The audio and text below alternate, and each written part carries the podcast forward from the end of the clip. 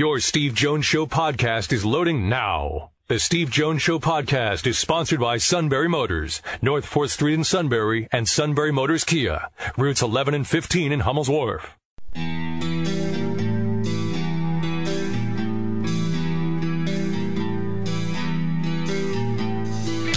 Sports talk where your voice counts. This is the Steve Jones Show on News Radio 1070 WKOK. Now, from the Sunbury Motors Studio, here's Steve Jones. Sunbury Motors, 4th Street in Sunbury. Sunbury Motors Kia, routes 11 and 15 in Hummel's Wharf. It's great to have you with us today. We'll have a lot of fun on today's show, including Matt Leon. We'll talk about the Jake Arrieta deal and also about Penn in the NCAA tournament.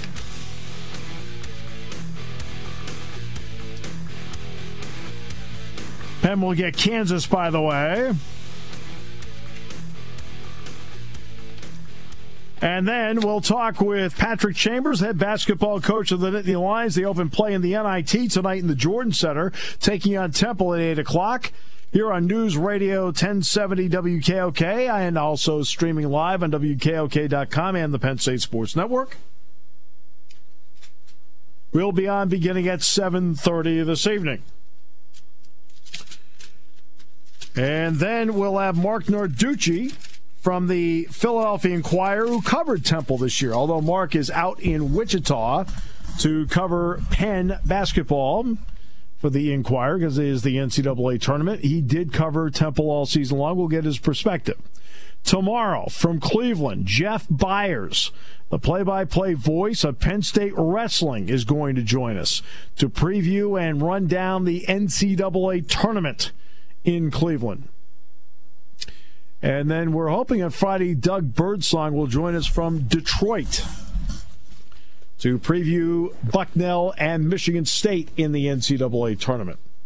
So we have a lot going on in the next few days, and one of the truly great weeks of the year, where you've got NCAA tournament basketball, NCAA wrestling, the bids for hockey come out this weekend, and uh, for Penn State in the NIT, so back in postseason play in earnest for the uh, Nittany Lions. Yes, you want to be in the NCAA tournament.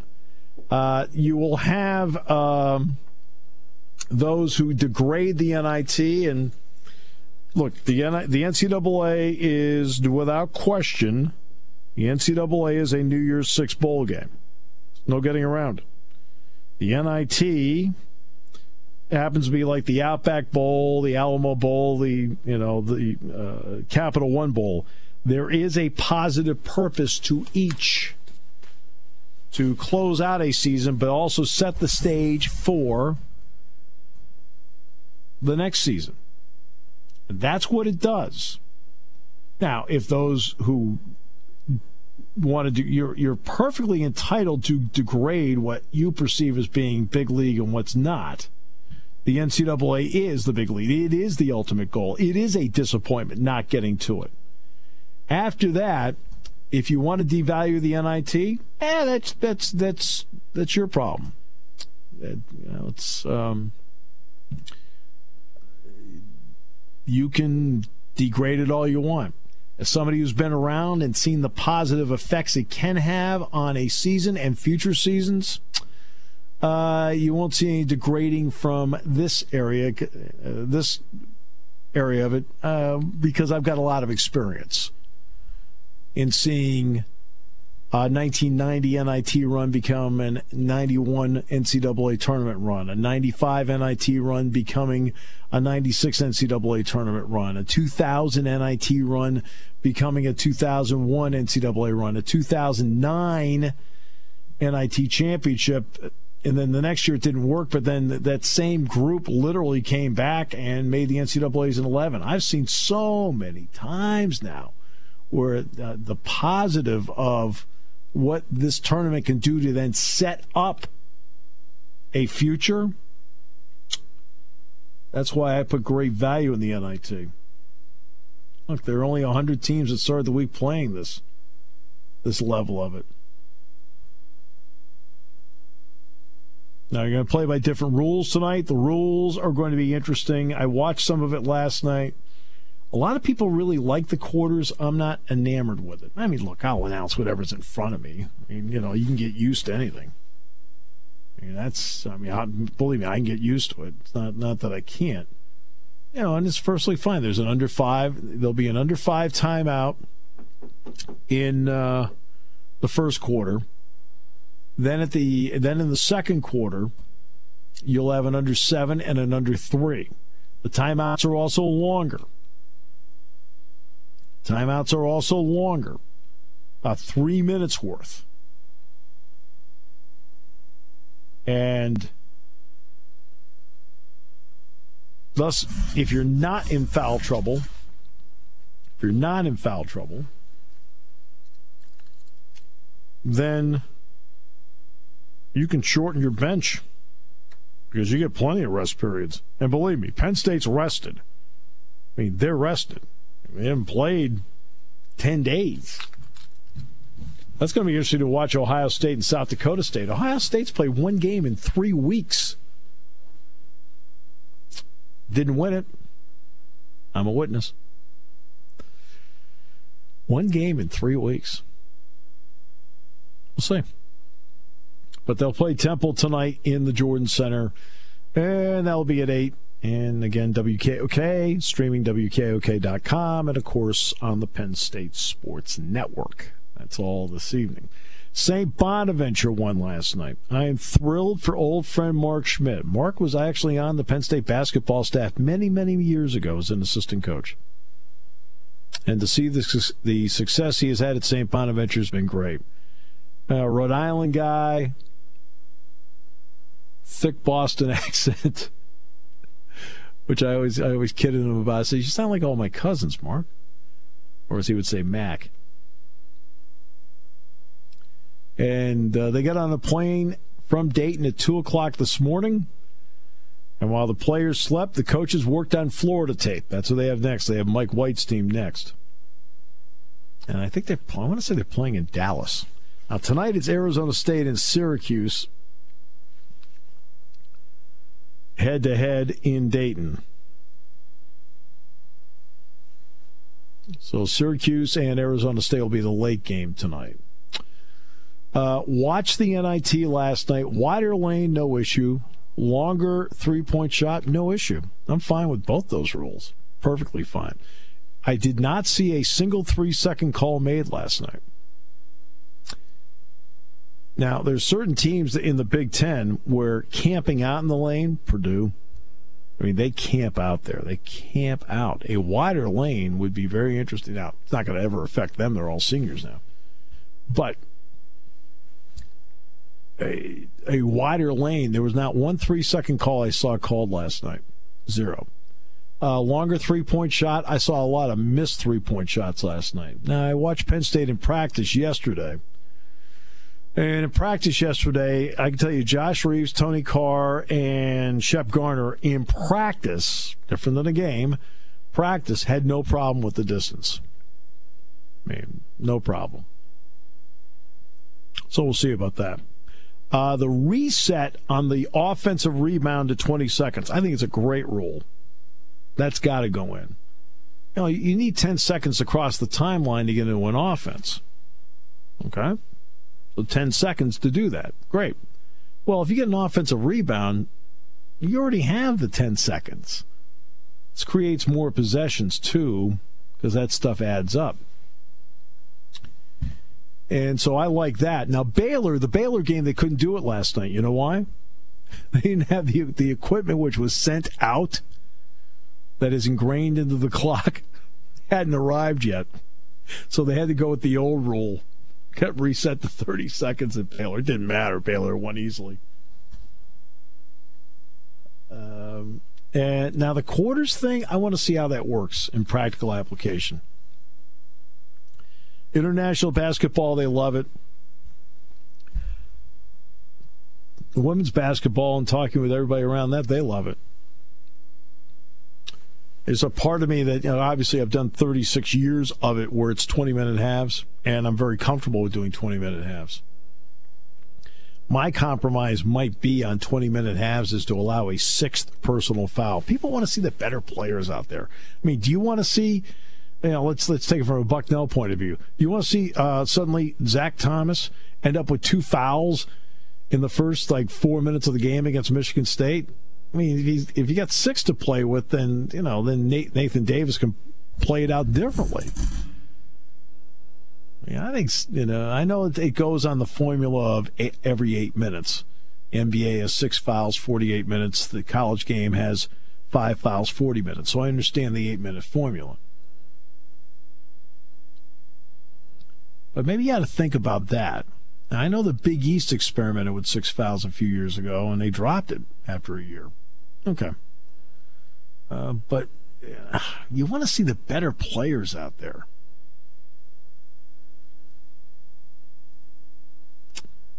And as for the quarters, there's no one plus ones. So that does affect strategy. But here's another element that affects strategy I've heard nobody talk about. And college coaches, now Patrick Chambers is actually very good at this, but a lot of college coaches are not. Okay? You got to think like the NBA. Think two for one, two for one, two for one. This now gives you three different, or actually four different, two for ones and gives you three different two for nuns. 30 second shot clock. You get a shot up uh, in between 37 and 40 seconds and you still got time at the end of the quarter or end of the half to get another possession. That's where UCLA fouled up last night. They didn't do it. They didn't play two for one. Like, okay. Now, you hear, heard me use the expression two for none. All right. Here's two for none. All right. You may be the one, based on the jump, that gets the ball to start the second quarter. Well, you get the final possession of the first quarter, and then you're going to get the first, the initial possession of the second quarter. That's two for none. Final possession first half, first possession of second half, two for none. That's what that means. And it, it, does present strategically, if you have a thought process and play it outright, you are going to have multiple of those. What you do lose is the ability to put a team into the one plus one when you're behind with the roll of the dice that they'll miss the front end and they'll get no, nothing out of it in an empty trip and now gives you the ball back. Hey, that you do miss out on strategically because you there are no one and ones. Once you hit five fouls in each quarter, every situation is a two shot foul. So there are no one plus the bonuses in the NIT. So that's what you miss out on in the NIT that you'll see in the NCAA tournament. Matt Leon next half hour. Patrick Chambers, 406. Marc Narducci, uh, Philadelphia Inquirer, coming up at uh, 4:35 tomorrow. Jeff Byers scheduled on Friday. Doug Birdsong. As we continue on News Radio 1070 WKOK, brought to you by our good friends at Sunbury Motors.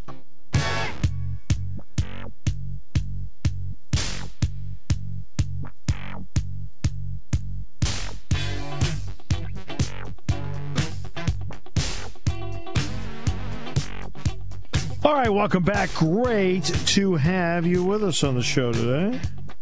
Matt, how you doing, buddy? Everything going good in your life? I am doing great. It's been a busy day here at, at WKOK with a lot going on, both in the sports world and the news world. So, but it's been good. There is a lot going on. There is a lot going That's on. That's what makes it fun, though. Oh, exactly. Well, we we enjoy days like these. No question about it. We enjoy days like these. This is uh this is what we get into. This is what we uh, we have a lot of fun with. so, absolutely, and uh, yeah, it's a big time too. Right, big we got time. March Madness. Lots going on with NFL free agency, especially yesterday, but today too. A lot of good things are going down. So. Yeah, well, crazy things. I mean, a lot of stuff. I mean, a lot of movement everywhere you look, a lot of movement out there. That's been the uh, amazing thing about this is all the movement we've had. probably the biggest news coming down in the last hour or so, Steve, is left tackle for the Browns, Joe Thomas, officially announcing yeah. his retirement. He's going to go to the Hall of Fame and never play a playoff game. I agree, and um, it, it, it's kind of a shame when you think of it for a Hall of Fame player, but he was that good and just with a bad organization all these years. Oh, he was the stalwart, and not only that, did you ever once hear him complain? Not once, which was also very commendable. Probably even more commendable than his play on the field. Absolutely. Actually, no, here's a stat that's astonishing to me. I found this on Twitter. Joe Thomas never started a season 1 0 in his entire playing career, in addition to the playoff thing that we just talked about. Well, that's under the category of that stinks. yes. I mean, how, how bad is that? That's awful. And he's been so good his whole career. My goodness, his whole career he was great. I really thought he was going to try and stick it out one more year, but yeah. I'm obviously not surprised by this. No, you can't blame him. Can't blame him.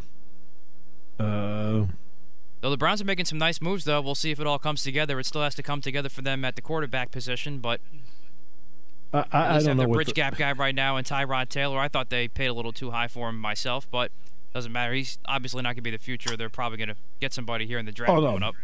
Yeah, they'll draft somebody. That that is that is an obvious. They will draft somebody, and uh, just a question of where they draft them. Are they going to draft them? Uh, are they going to draft him with the fourth pick, the first pick? Where are they going to do it? I'm curious uh, now myself, especially that they just signed Carlos Hyde just a little while ago as well to fill the no running sense. back need. No offense, but I'm sorry. You've got to go with you you got to go with a generational player. Carlos Hyde, by the way, is not a generational player. Oh, I, I agree. I, am if I'm if I'm the Browns, I'm still very strongly considering taking Saquon Barkley at one, and then you take the quarterback at four, because I don't think any of these quarterbacks are really worth the number one pick, let alone a top five, top ten pick. Right. But it's it is just curious that you bring in a, a seasoned vet in, in Carlos Hyde. Maybe they maybe they actually might think quarterback at one. Though we heard the other day they were thinking Barkley at one. So who knows? They've got the fourth pick. Right. Oh, I, you, I, like you, I said, I agree. There, I think they should go Barkley one and then quarterback at four. Yeah, you sit there and you rate three quarterbacks. Okay, you don't have to rate anybody else. You just have to rate three. And if uh, whomever has the second pick right now, it's the Giants. If they take a quarterback, okay, now you're down to two. If they don't, you still have all three there. Now you eliminate your third guy. Now you worry about a team like the Bills moving up because I think the Bills are not done. I think they're trying to get into the top. It is a vintage three. copycat of what Howie Roseman did with the Eagles to get Carson Wentz two years Carson ago. Wentz. That's you're exactly right. And if there's a guy you're convinced is your franchise guy, go get him. Go get him. Definitely. That's what we do on this show, Matt. We go get him. Exactly right. Great to have you with us today, Matt. Doing great work as always. Thanks, Steve. You too. Looking forward to the call tonight. Yep. And coming up, Matt Leon next half hour. We'll talk about Jake Arrieta. We'll also talk about Penn making the NCAA tournament. Patrick Chambers at 406 to preview tonight's Penn State matchup with Temple. Marc Narducci from the Philadelphia Inquirer who covered Temple all season long, but actually is in Wichita to cover Penn in the NCAA's against Kansas. Marc's going to join us in the final half hour to preview tonight's showdown. 8 o'clock tonight, 7.30 the airtime on News Radio 1070 WKOK, streaming live on WKOK.com and also on the Penn State Sports Network. Today's show brought to you by Sunbury Motors.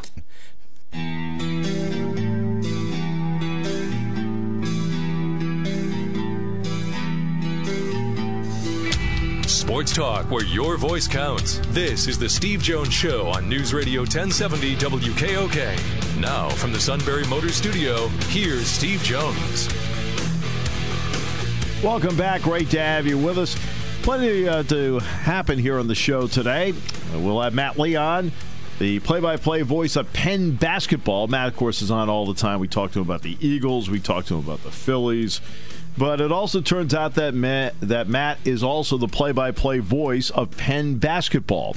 They will play Kansas coming up uh, on Friday night, and uh, we'll have Doug Birdsong on Friday as well to preview Bucknell, Michigan State. Then Patrick Chambers, the head basketball coach of the Nittany Lions, will join us in the next half hour to preview tonight's Penn State Temple game at the Jordan Center, which is an eight o'clock tip-off. We're on beginning at 7:30 on WKOK and the Penn State Sports Network. And Marc Narducci of the Philadelphia Inquirer who actually won't be at the Jordan Center tonight because he is out in Wichita to cover Penn, but he covered Temple all season long, and he will be telling us and previewing the Penn State Temple game for tonight. Tomorrow, Jeff Byers will join us from Cleveland to talk about the NCAA Wrestling Championships. I mentioned Doug will be on Friday's show to preview uh, Bucknell and Michigan State, which will take place at the Little Caesar Center in Detroit. Uh, Matt Leon in just a few moments, but first, this day in sports history 1960. Wilt Chamberlain of the Philadelphia Warriors scored a record 53 points. Now, eventually, he broke that record and eventually got it to 100 points at Hershey Park Arena in 1962. And in 1962, Wilt Chamberlain played every minute of every game for the 47th consecutive game. The streak, by the way, ended during the Warriors' next game. 1967. The AFL and the NFL held the first common draft. The two leagues merged in 1970. The first player selected, Bubba Smith, the defensive lineman from Michigan State who went to the Baltimore Colts. Now, the timing is interesting on this because so much in sports is mythology. For example, everyone, uh, not everyone, there are a lot of people who think, based on mythology, that when the New York Jets beat the Colts, with Bubba Smith, by the way, that that forced the two leagues to merge. Not true. They came to an agreement in the summer of 1966. So the only pure AFL team to ever play in the Super Bowl was Super Bowl one when the Kansas City Chiefs played the Green Bay Packers, and the Packers won the game 35 to 10. This common draft was in 1967 on this date.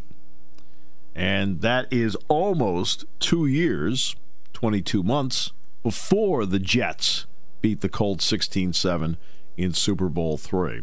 See, the merger was already in the works, but the mythology has always been well, hey, when the Jets beat the Colts, hey, we had to merge. No, what it did was it made everybody in the NFL, I'm talking about Pete Rozelle, okay, we're going to have competitive teams in this thing. Yeah, they're not going to be bad. 1972, the Cincinnati Royals of the National Basketball Association announced that the team's franchise would move to Kansas City at the end of the season. Not only they moved to Kansas City, but they also played a few games in Omaha. They were known as the Kansas City Omaha Kings. They're now the Sacramento Kings. In uh, 1992, Stacey Augmon of the Atlanta Hawks scored the six millionth point in NBA history. In 2005, Major League Baseball gave a congressional committee about 400 pages of documents related to drug testing. It was also reported that Bud Selig would be willing to testify at the hearings that were planned for March 17th. Now, there are several names that were put into those 400 that were in the sample test area. It'll be interesting to see, for example, what happens with them when they come up for Hall of Fame consideration, because one of those names that was in there, and he he's always vehemently denied it, he's always vehemently denied, it was David Ortiz. Now, the body of work of David Ortiz is obviously a first ballot Hall of Famer. Will that test that's put in that 400 page report be held against him by some people? We'll find out. Uh, he's not going to be up for consideration for, what, mm, four more years, something like that. Three, four more years, something like that. All right. Penn, the Ivy League championship took place at the Palestra. Now, the Palestra was selected as the site before the season began. And it was the site of last year's first ever Ivy League tournament, where they take the top four teams in the standings, they bring them there, they play a semifinal. Penn beat Yale, uh, and then squared off at Harvard on Saturday. It wasn't just a good basketball game, it was a great basketball game, and the Palestra was sold out. sold out, wild atmosphere. They won 68 65, holding them off at the end. The play by play voice and on his way to the NCAA tournament. With congratulations from me to him is the outstanding Matt Leon. Matt, welcome back to the show. What a feeling. Congratulations. Well, I appreciate that. Uh, it was an incredible game. I don't know that I've ever seen a game with more violent momentum swings than that one had, uh, where one team was all in and the other team looked lost. Uh, and uh, was fortunate enough to be uh, to not stumble on the final seconds. So no, you had everything. You had the kick out to the corner. You had the shot. You had the end of the game. You had the fact that it was going to be, uh, you know, it could be tied. But the 13 point. I mean. What were the elements that went into that that were pure Penn that you saw elements of all season? Uh, well, it was Darnell Foreman leading the way, the senior guard, and he is not really uh, a scorer. He's not a guy that you're going to look at that you expect to to take over a game offensively. But uh, he scored 19, all 19 of his points in the first half, uh, and basically he played like a senior who was determined to get to the NCAA tournament for the first time in his career, and he knew this was the window. Uh, that I mean, Darnell playing well isn't new, but Darnell taking over an offense like that is something we don't normally see. Uh, as far as what we saw that the Quakers normally do, good defense around the perimeter, really frustrated uh, Harvard. They did a really good job defensively. Harvard's uh, one of their better players in the front court is a kid named Chris Lewis, a son of Mo Lewis, a former Jets yep. linebacker. Mm-hmm. Big, big kid, built kind of like a linebacker, but has a soft touch around the basket, and he's lethal five feet and in. Uh, but Penn did a good job, specifically their bigs, A.J. Brodeur, Max Rothschild, of forcing Lewis to about eight, nine feet away instead of four, five away. And Lewis was still trying to, to do his play his game and take the same types of shots, and he really got out of sync and out of whack, and uh, was really kind of brought the whole Harvard offense down with him uh, during that stretch because uh, he was just trying to do the same things that he normally does, and Penn wouldn't let him. Um, Penn, you know, one of the best teams in the country defending the three. Uh, as the during that run, they they did a good job locking down uh, on the perimeter, uh, and it was it was really something else. All right. Uh, any complaints from the now? You and I both know the logical place to hold that tournament is the Palestra. It's the logical place to hold it. There's no getting around the logic of it. But now that it's been there a couple of years and now Penn's won it in there, are there any complaints from the other schools about the Palestra being the site? Not that I heard on the men's side. Uh, the Princeton head, on the women's side, I'm sorry, uh, Princeton's women's head coach uh, was kind of like, I don't quite understand why we're playing this at the Palestra. It should be played in Jadwin. Uh, you know, and she made a lot of good points, and I understand. But uh, like you said, I there's nowhere else that's going to have the atmosphere of the Palestra. That's right. And if you have, if you have to, or not have to, if you're going to showcase your league for for two days like that, it is really hard to have that on the table and say, yeah, but what else is what else could we do? Uh, I think what they might eventually do is some is probably go to the top seeds and, and just do it that way. Uh, that's just if they're going to change it, I should say, if they're not going to just stay at the Palestra, because it was just the first couple years, and then they're they're going to look at it. Because uh, I don't know that any of the other venues, specifically in the Ivy League, would you know could could would either be big enough, display enough, and be able to handle it. Uh, you could always go neutral site, you know. I guess go somewhere like Allentown or or you know North Jersey or something. But I don't know what kind of cachet that would have, and I think you would run the risk of playing in front of some uh, you know, less than stellar crowds, uh, depending on who's playing. So I understand the argument if you're other teams and uh, you have to play home floor and you had a better record during the regular season or you beat the Penn twice. But I also, you know, if you've got that as an option, it's really hard to say no to that. Right. No, I, I understand that. Uh, I've got it now the matchup with Kansas coming up. Uh, one area where Penn was pretty good this year was actually two point percentage defense. I mean, they were they only gave up 48 percent. That put them in the top 100. I I think maybe top 90 in the country in two point percentage defense. But for Kansas, they really excel at two point percentage offense. I mean, they they they were 13th in the nation, 56.5 percent. Is that and can they hold off Kansas? And- yeah, and I think uh, they have to. I think the early in the game will be key. You don't want Kansas because it is in Wichita, so it's going to be partisan uh, a little bit. So you don't you don't want Kansas to to start to eat early and uh, really get out. And you know, we're talking about a team that averages 82 points. You know, five guys in double figures. Uh, but no, I think that's that's going to be a key too, and the three point defense as well. Uh, yeah. Penn is really good perimeter defensively, uh, and th- they've done that in a lot of big games where they've held teams down. Uh, you know, and Penn's going to have to score. I think Penn's defense, if you're going to look at the whole, Penn's defense is further along yeah. than their offense. So, you know, if they're going to you know, I think Penn can play good defense in this game and probably still give up low 70s. So you're going to have to find a way to to get close to that point, you know, uh, against a team that's going to be bigger, faster, stronger than you. I think Penn at minimum needs 75.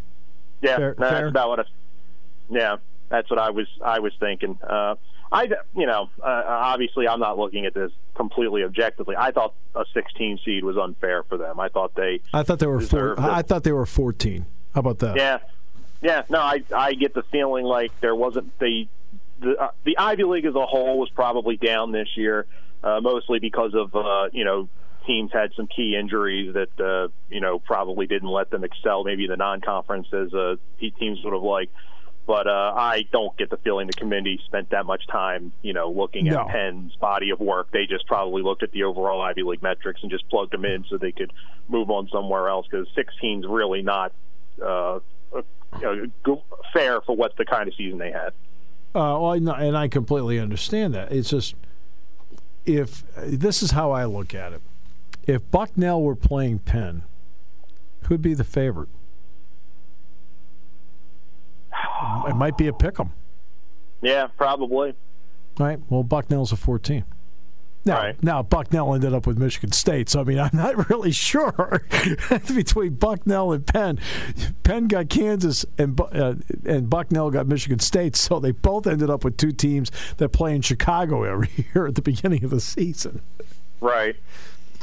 Uh, I got to ask you about Jake Arrieta. What does that move mean for the Phillies? And is this not just the wins he can provide? Is this also mentoring? I think it's mentoring. I think uh, it, along with uh, Carlos Santana, sends a message that the Phillies are ready to take that next step as far as how they look at their team and and you know the, how they're trying to attack things as far as building a roster.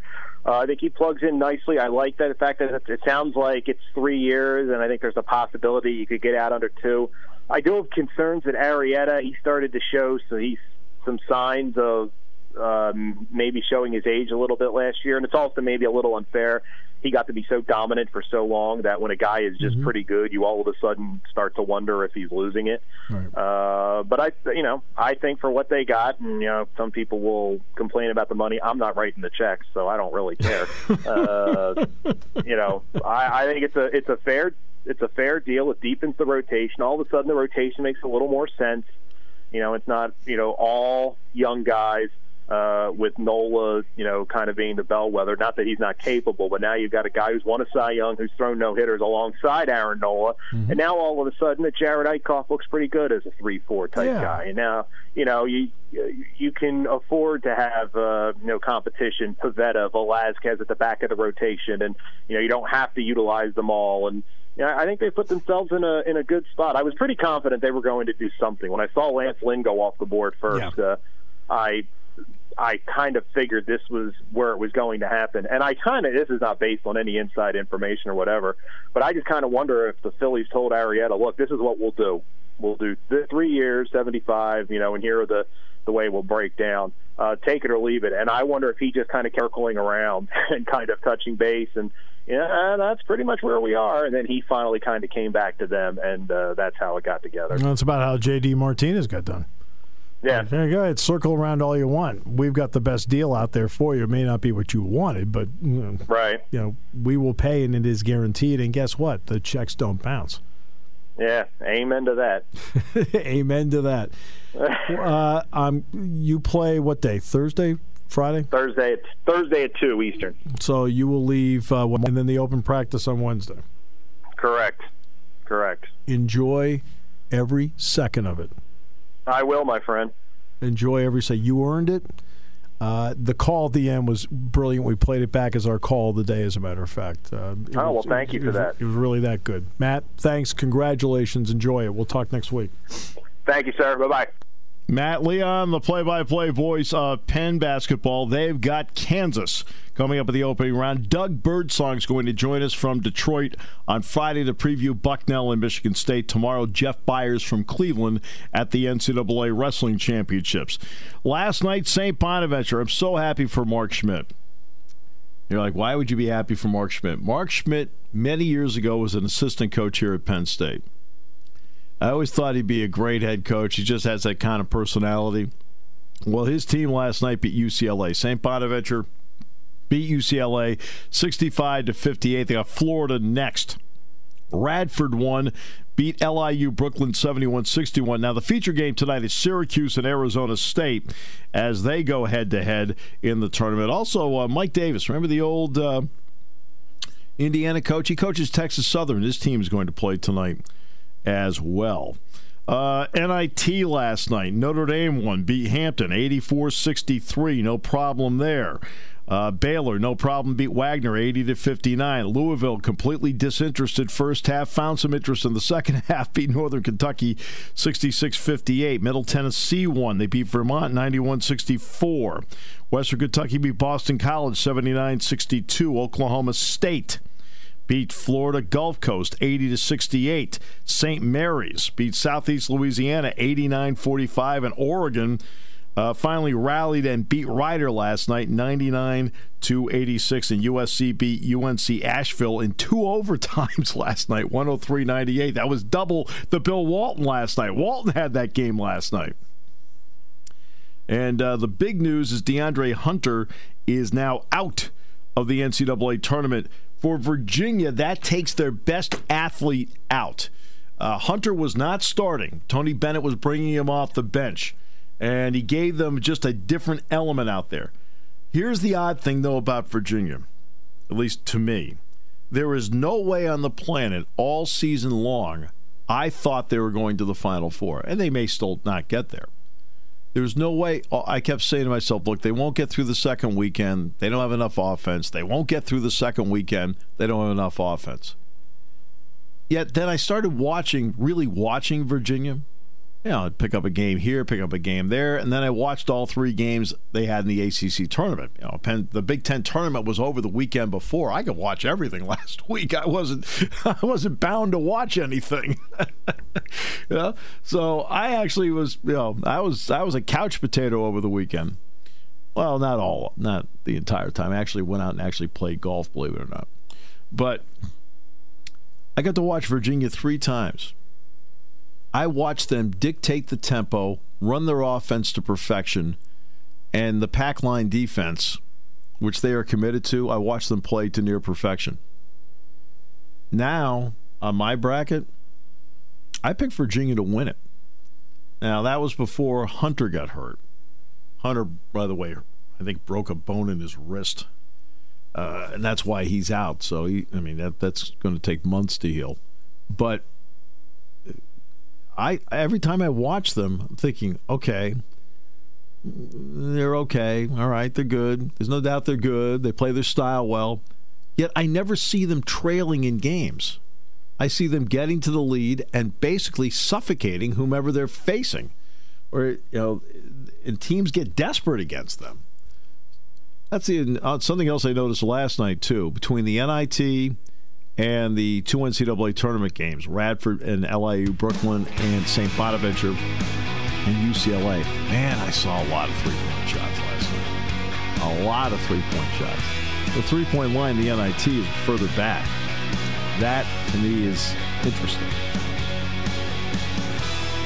I say this in yesterday's practice, though. Josh Reaves, Tony Carr, and Shep Garner had no problem with the distance. And we'll talk to Patrick Chambers about that next half hour here on News Radio 1070 WKOK.